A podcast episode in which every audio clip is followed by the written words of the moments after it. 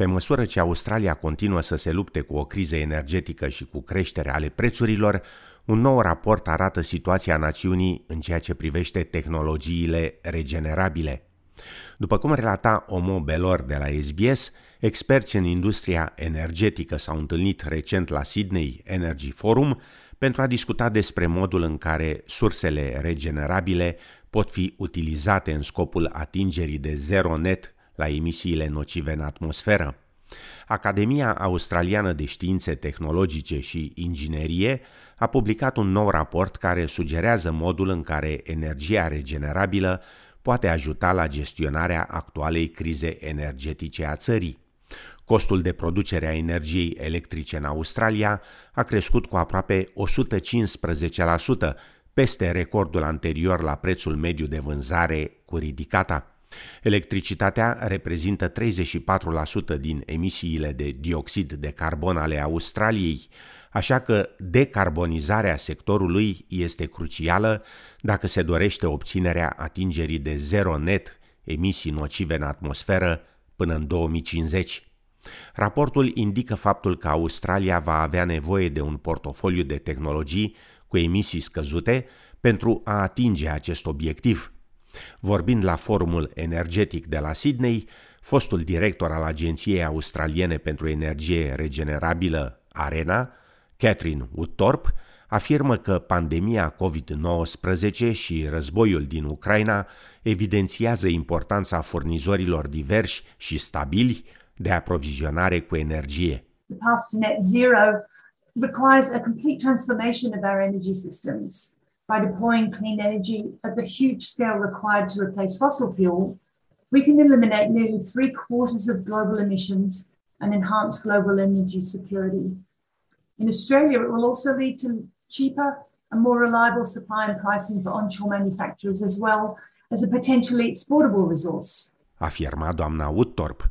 Alex Wonhas, membru al Consiliului Consultativ al Corporației Energetice a New South Walesului, afirmă că există mai multe motive pentru criza energetică a țării.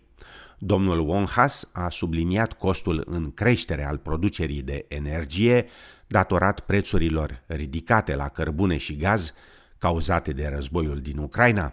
Alex Wonhas adaugă că problema s-a agravat odată cu numeroasele întreruperi de curent cauzate de instalații învechite care necesită înlocuire urgentă, dar crede că Australia are tehnologia necesară pentru a evita o criză în viitor. We must act now to lay the foundation of a truly modern energy system. That requires investment in a whole mix of different technologies. We need solar power, we need wind power, we need pumped hydro, we need batteries, we need hydrogen ready gas generators, and we need the investment of consumers in a well coordinated fashion to build the energy system of the future that Australia really deserves. Afirma domnul Wonhas. Raportul intitulat Aici și acum, în tranziția energetică, sugerează că această criză energetică a Australiei reprezintă o oportunitate de a grăbi tranziția către un viitor cu emisii nocive scăzute. Fostul director general al Ausgrid, George Maltabarrow, afirmă că până în 2050 emisiile nete zero vor necesita o creștere a tehnologiei solare și eoliene, precum și încă 10.000 de kilometri de nouă infrastructură de transmisie. Domnul Maltabaro adaugă că pentru a realiza această investiție, disponibilitatea și costul combustibilului trebuie abordate, iar politicile climatice trebuie să fie legate în mod explicit de politica energetică a țării. Australia va trebui să treacă complet de la combustibilii fosili la electricitate pentru transport, alimentarea autovehiculelor, încălzirea caselor și schimbarea proceselor industriale. The good news, of course, is that we do have now all the technologies available to achieve that end. What we need to manage this transition are the frameworks that will support the right sort of investment. That includes investment in distributed energy resources, small scale solar, batteries, um, large scale solar and wind, and for, of course, firming capacity. And to make the grid manageable, you'll need smart sensors deployed pretty much everywhere, uh, producing a huge um, volume of, of data with smart software to analyze and make use of that data. Afirma domnul Malta. Australia lucrează pentru a genera 50% din electricitatea sa din surse regenerabile până în 2025. Operatorul australian al pieței energetice se așteaptă ca sistemele electrice din Australia să funcționeze 100% din surse regenerabile până la acea dată. Se estimează că sursele de energie regenerabilă vor alimenta 69% din sistemul electric primar al țării până în 2030.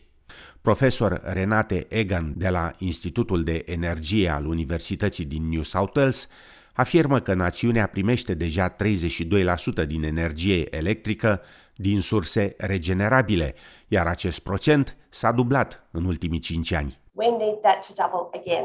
Uh, we can do it in possibly in five years, but at least in 10 years. And that's what we're looking at, at aiming for to try and really increase our renewable energy penetration. I'm optimistic about our, our future and our opportunities. I think we have the technologies now. What we need to be doing is freeing up our policies, uh, investing in our future, giving our investors confidence to invest. That's homeowners and big business, and investing in transmission and smarts to make sure it's all interconnected and working well. Afirma Professor Egan.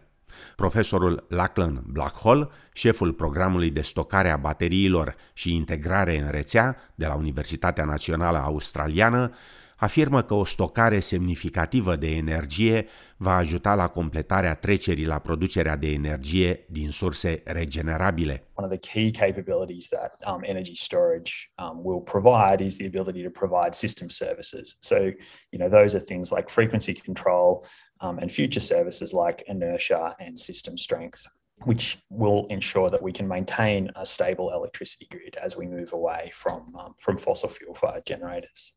So energy storage is going to come in really in two forms. Um, the first is in pumped hydro, and the second is in battery storage. And battery storage will be deployed at various scales um, throughout the grid.